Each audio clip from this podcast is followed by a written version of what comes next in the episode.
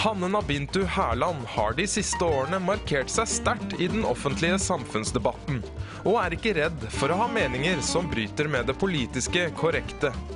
Hærland er en bestselgende forfatter og religionshistoriker, og skal i denne serien møte flere profilerte personer og høre hva de har å si om samfunnstilstanden i Norge.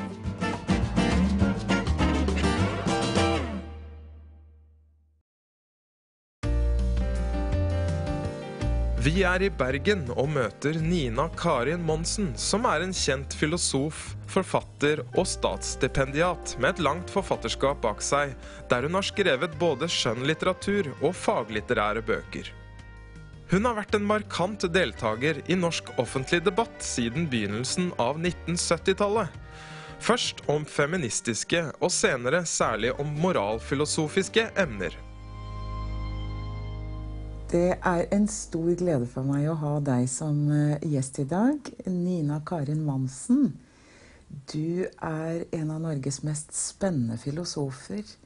Eh, som i svært mange år har reflektert, ofte på tvers av det politisk korrekte i Norge. Og det er nettopp derfor vi trenger intellektuelle. Det er for at vi skal skyves litt ut av vår trygge bane. og kanskje tenke kritisk om noe litt annet.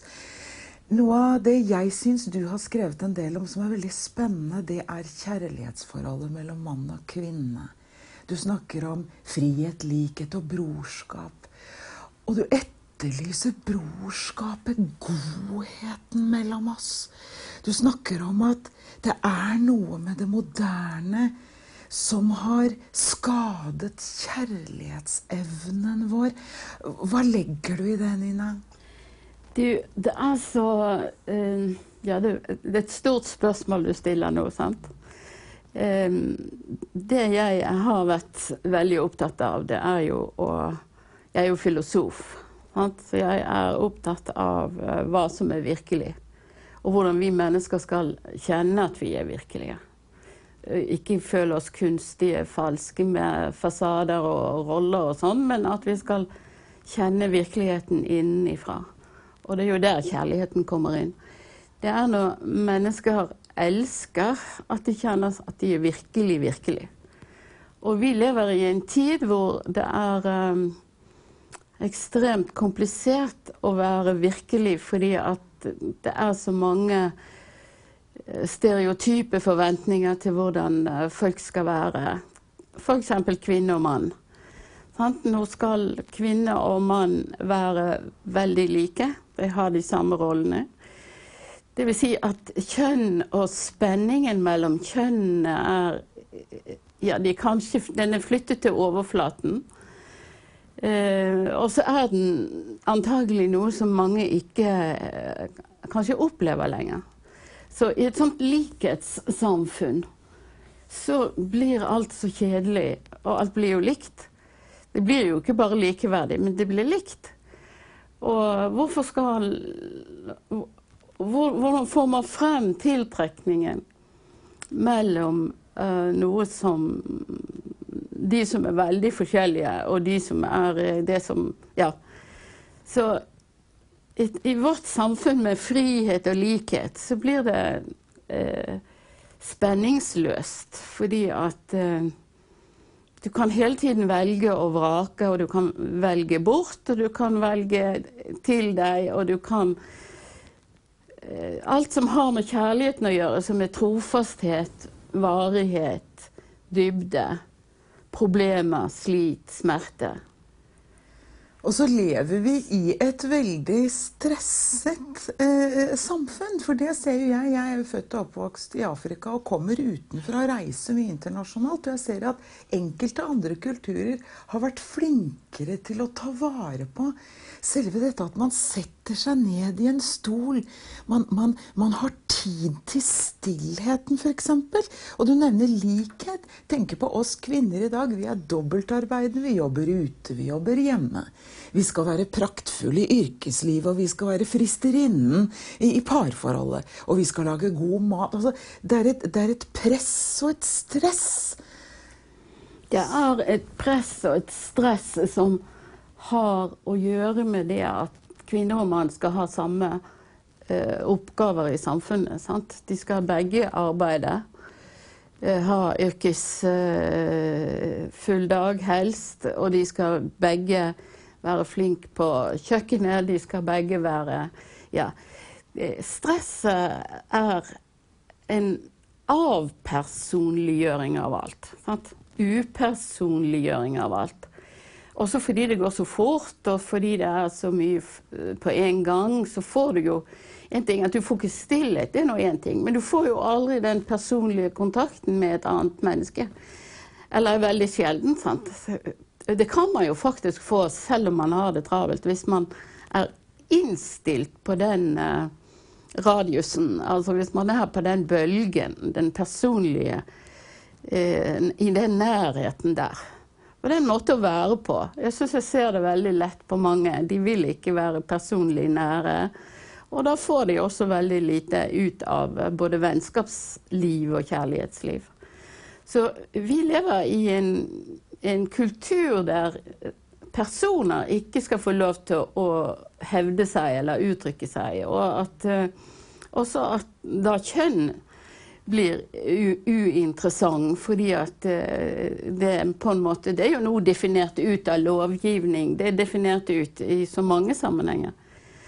Så den uh, Jeg tror jo at denne unisex-forestillingen som vi har hatt veldig lenge den har vært vel ødeleggende for uh, menneskers forståelse av seg selv. Slik at du ser på en måte dette med likheten som et slags tyranni? Eller blir det for stor likhet, så kan vi få et tyranni? Likheten er jo rett og slett å ta fra folk det personlige uttrykk.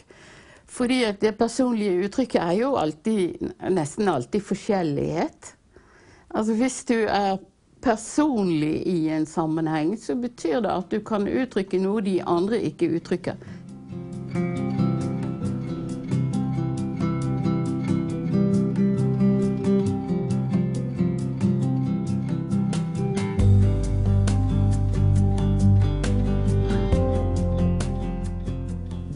Er jo noe av det som er så interessant med den konservative tenkningen.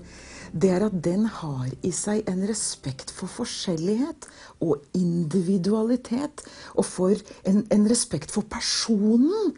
På en helt annen måte enn jeg syns å se i sosialistisk gruppetenkning, der idealet kanskje langt mer på vei er at staten blir alles gud, og at vi alle plikter å gå uniformert likt kledd, mene det samme om det meste, enten det er familieliv, seksualitet, parforhold, kjønn. Derfor syns jeg dine refleksjoner rundt dette med personen og personlighet, og viktigheten av det for å kunne kjenne seg levende og evne å elske, er så interessant, Nina. Du vet, altså Personen er jo et eh, veldig gammelt begrep i, uh, i filosofi og ånds- og idéhistorien om mennesket. Du kan jo velge å forstå mennesket på veldig mange måter. Du kan forstå mennesket som et dyr eller en ting. En forskjellige typer dyr eller forskjellige typer ting. Eller du kan forstå mennesket som en person, og det vil altså si et vesen som har kjærlighet, verdighet og moral. Og det siste, ikke minst, er jo det som strider veldig mot, mot vår tid. Altså, for i vår tid så skal, behøver ikke mennesker ha noe særlig moral. Um, ikke seksualmoral, den er over og ut. Uh, de fleste mener kanskje at mennesker skal, ikke skal stjele og ikke myrde. Men hvis de gjør det, så er det ikke så veldig farlig det heller, for da er de definert som syke. Så de er ofre, så de er på en måte definert ut av personbegrepet. Men i personbegrepet så ligger det en veldig sterk eh, krav til forpliktelse. Hengivenhet, eh, uselviskhet og en et krav om å tåle. Altså holde ut. Så det er jo, personbegrepet er på en måte kjernen i kristen, kristen filosofi. Fordi at eh, Og så kan kan referere til Paulus, sant, som sier at kjærligheten tåler alt. Det er hva kjærligheten gjør. Den tåler alt. Kjærligheten varer. I vår kultur er vi så veldig opptatt av å forstå kjærligheten som en følelse. Men altså, kjærligheten er ingen følelse. Kjærlighet er en, et valg av et bestemt type liv. Du holder ut, og du tåler, og du gjør ditt beste. Og du sliter, og du arbeider. sant? Så kjærligheten er uh, en veldig nær virkelighet. Det er viljen til å leve i nærhet og tåle det som skjer, og gjøre sitt beste. Med verdighet. Sånn kunne du definere det. Kjærlighet er altså heller ikke godhet. Mange tror de har funnet kjærligheten, så skal de bli lykkelige resten av sitt liv. Og så skal de alltid møte godhet. Og hvis den andre får da lov til å være en virkelig person, eller tillater seg å være en virkelig person, som altså en som blir sint, frustrert, irritert, ja, alt, alle de følelsene som også er naturlige i mennesket, så vil den andre kanskje finne ut å, nå blir jeg ikke elsket lenger. Fordi jeg ikke alltid kronisk får denne uh, dette kjærlighetsgodheten på meg. Det du mener, Nina, er at vi har i vår tid en helt forkvaklet definisjon av kjærlighet. Hva kjærlighet er. At vi ser for oss kjærligheten som en slags Coca-Cola-reklame. Om at vi skal gå inn i denne scenen og møte denne mannen. Og fra da skal det automatisk være noen følelser som gjør Kanskje du er inne på en av årsakene til hvorfor det er så mye skilsmisser også. Rett og slett fordi det øyeblikket vi ikke lenger føler denne følelsen i denne reklamefilmen, så skiller vi oss og velger en annen mann. Mm. Det er veldig, veldig, mange som tror at når de skal gå inn i et forhold, så skal de alltid få sine behov tilfredsstilt. Det var en kvinne som sa en gang til meg at uh, den dagen mannen ikke tilfredsstilte hennes behov, så var det over og ut. Og jeg hørte òg for ikke så lenge siden en mann si at han ville skille seg fordi han ville ha mer rå sex. Så i vår tid så har vi et sånt stivnet menneskebilde fordi at folk går inn i forhold til en annen som de mener eller påstår at de elsker, og kanskje til og med gifter seg med, men de vil ikke forandre seg.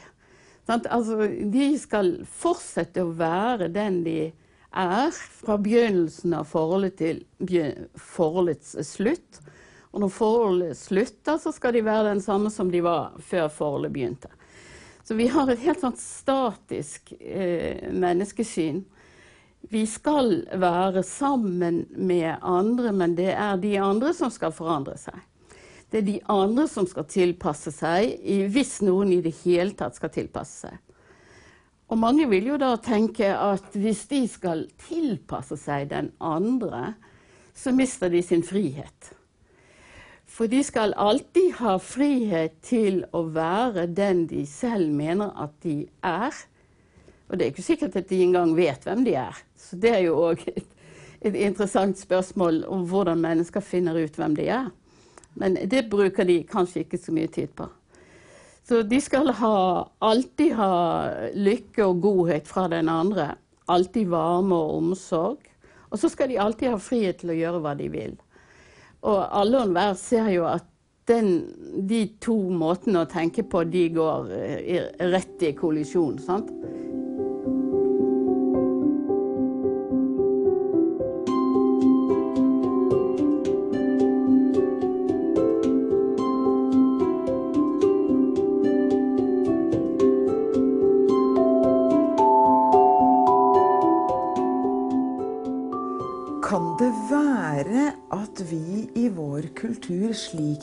I dag, er blitt for egoistiske.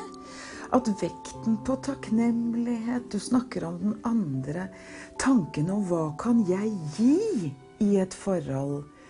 er ikke så sterk, men jeg er ganske ensidig opptatt av hva kan jeg få? Og i det sekundet jeg ikke får nok Det er helt opplagt. Altså, egoismen er en veldig uh, trussel. Men det er mer enn egoisme i mange sammenhenger. For det er en, en uh, narsissisme. Det er en slags uh, forståelse eller en slags opplevelse av verden som om man selv er den eneste som er virkelig. At det er bare en selv som er eventuelt personen, men det er de andre som De andre de er bare brikker som du kan spille med. De andre er på en måte ditt puslespill som du kan legge dem sammen, og så får du det mønsteret du vil ha, for de andre gir deg, skal gi deg det. Mens du selv ikke skal behøve å gå på et annet eh, plan, og så se hvor du, du, selv hører til med de andre. Sant? Det blir en, en, veldig flukt fra fellesskapet. Eh, og det ser man ikke bare i, eh, for så vidt i eh, pillemisbruk og rus, men du kan se det på mange måter. De som drukner seg i begeistring for fotball, f.eks. Det er ikke noe fellesskap der. Det er bare en slags rus, det òg. Ekstremsport og alt det der. Man, man forsvinner ut i, i, andre virkeligheter. Kanskje i det uvirkelige. Så jeg syns ofte at det er uvirkeligheten man dyrker. Altså man dyrker eh, et skuespill, man dyrker eh, en uh, masse vrangforestillinger om hvor livets mening egentlig fins fremmedgjør det moderne oss for det å elske. Man jo en, har jo laget et samfunn som egentlig skal bestå av enkeltindivider. Alenegjengere. Eh, Alenegåere. Sånne som, som um, skal kunne være så selvtilstrekkelige at de uansett hvor de befinner seg, egentlig skal klare seg selv.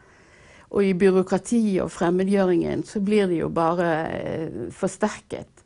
Og sånn som jeg ser det, så er det et syn på mennesket som er, er uh, slik at mennesket da ikke er en person.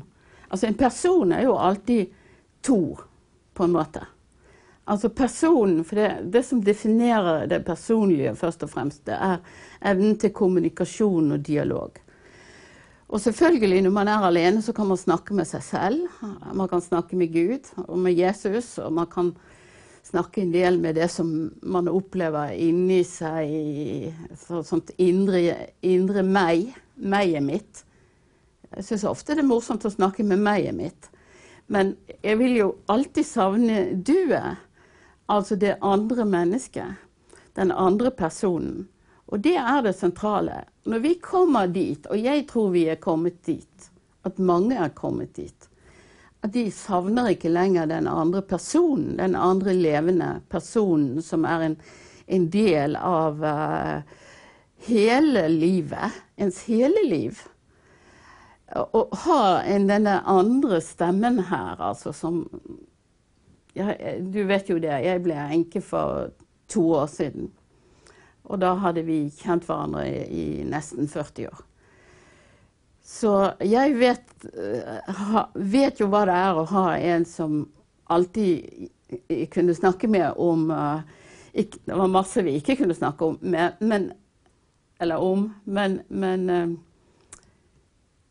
det, det, er nesten uforklarlig å, å, å, å, beskrive forskjellen på det å leve i, som et par og det å leve alene. Det er, uh, det er to forskjellige dimensjoner. Og vi lever i et samfunn hvor det å leve alene blir prioritert over det å leve som par. Og vi lever i et samfunn der kvinnen skal operere veldig for seg selv, og mannen skal operere veldig for seg selv. Og så skal de plutselig finne hverandre, og så skal de gå fra hverandre når de er lei. Altså, Vi har ikke selve grunnforståelsen av det menneskelige paret lenger. Det er borte.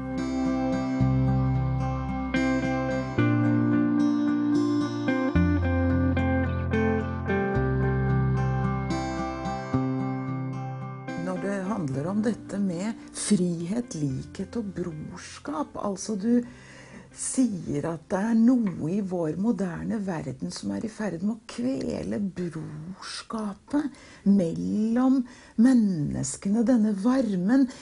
Og ikke minst dette når vi skulle avskaffe Gud. Så mister man den første dimensjonen i brorskapet. For da fratas mennesket retten til kommunikasjonen med sin åndelige far og skaper. Og da er det mye lettere også å kutte båndene til andre medmennesker. Ja, når vi har fjernet Gud, eller de som har fjernet Gud, så er de selvfølgelig nødt til å forstå seg selv som alene på jorden. Altså, de, kan, de vet at de kan ikke kommunisere med noe vesen som er høyere enn dem selv. Skal de kommunisere med noen, så må de kommunisere med et, menneske, et annet menneske som de også mener ikke er en skapning, en gudsskapning. Så uten Gud så er det skapninger som ikke lenger er skapninger. Og hva er de da? Jo, de er ting eller dyr. Så da blir selve kommunikasjonen dem imellom selvfølgelig dårligere. Den mister en meget vesentlig kvalitet. For den har ikke lenger dette eh, det høye i seg, det hellige i seg, det dypeste i seg, det innerste i seg. Alt, alt det blir borte. Ja, all den meningen man kan få, er bare den meningen som et annet menneske kan skape, uten selv å være en skapning. Hva er utfordringen med frihet og likhet? For det første så er det jo to begreper som, som kolliderer. Sant? Altså hvis vi er frie, kan, vi da, kan jeg reise med og gå noe med en gang? Kan jeg bare gå ut og inn, eller hvor er min frihet? Egentlig eh, så er vi jo alltid bundet i en sammenheng. Og, og, men dette med likhet hvis jeg er fri og kan gå hele tiden, og du er lik, da, da kan du reise deg og gå hele tiden. Så kan vi alle sammen gå og vandre rundt akkurat som det passer oss. Så, og likheten hvor, i, i, forholdet mellom kvinne og mann, f.eks. Altså kvinnen ville være lik mannen. Men hva var det hun ville være lik i, da? Ja, Hvis hun skulle ha mer likhet, så måtte hun gjøre det mannen gjorde. Uh, hvis han skal ha likhet i forhold til henne, så må han ha, gjøre det hun gjør. Og så blir det uh, kaos. Uh, det som er problemet med disse begrepene, er jo at de er falske. Altså, Det skal ikke så veldig mye refleksjon til før man ser at de, ja, de har en begrenset rekkevidde. Like lønn og likt arbeid. I den grad vi kan måle det, så har det en slags mening. Eh, men i Bibelen så gir Jesus faktisk eh, den lønnen han vil. Altså, han, Jesus arbeider ikke med likelønn. Det er litt eh, morsomt, syns jeg. Men, og, og, friheten, hva er det for frihet vi trenger? Altså, vi trenger jeg frihet til å skylde meg når jeg vil, eller sette barna mine i fosterhjem, eller ha hjelp av å uh, reise til Australia, gifte meg en gang, nok en gang. Det er ikke den friheten vi trenger. Vi trenger friheten til å våge å være oss selv som personer. Og det er jo bare når vi først forstår noe om hva vi er som personer, at vi faktisk kan uttrykke vår frihet. Hvis jeg ikke vet hvem jeg er, ja, hva er det da jeg gjør, hvis jeg gjør hva som helst? Jo, det er ufrihet. For det er ikke noe som bunner i meg som person, det jeg da gjør. Da er det jeg gjør, noe som bunner i mine vrangforestillinger om hvem jeg er som person. Og det er mer å handle på kommando eller handle ja, stereotypt eller politisk korrekt eller noe sånt. Det er jo bare hvis jeg forstår mitt eget personlige vesen og mine dypeste, innerste overbevisninger og, og lengsler. At jeg kan uttrykke meg som et fritt menneske. Og jeg våger å si dette i, eh, til andre. I, i norske, den, norske, kulturen så, så, skal vi jo ikke uttrykke det innerste. For der, der er det en det er Haldis uh, Moren Vesaas som har skrevet et dikt som noe med den innerste grinden. Jeg mener at det er den innerste grinden vi skal våge å åpne opp, og så skal vi se at vi kan forstå det som er der. Det er da vi forstår hvem den andre er som menneske, når vi får et lite blikk inn der. Det er ikke sikkert vi skal dvele for lenge ved det, men vi skal vite, vi skal kjenne det. Det er da vi forstår, det er da vi får den gode dialogen og kommunikasjonen til.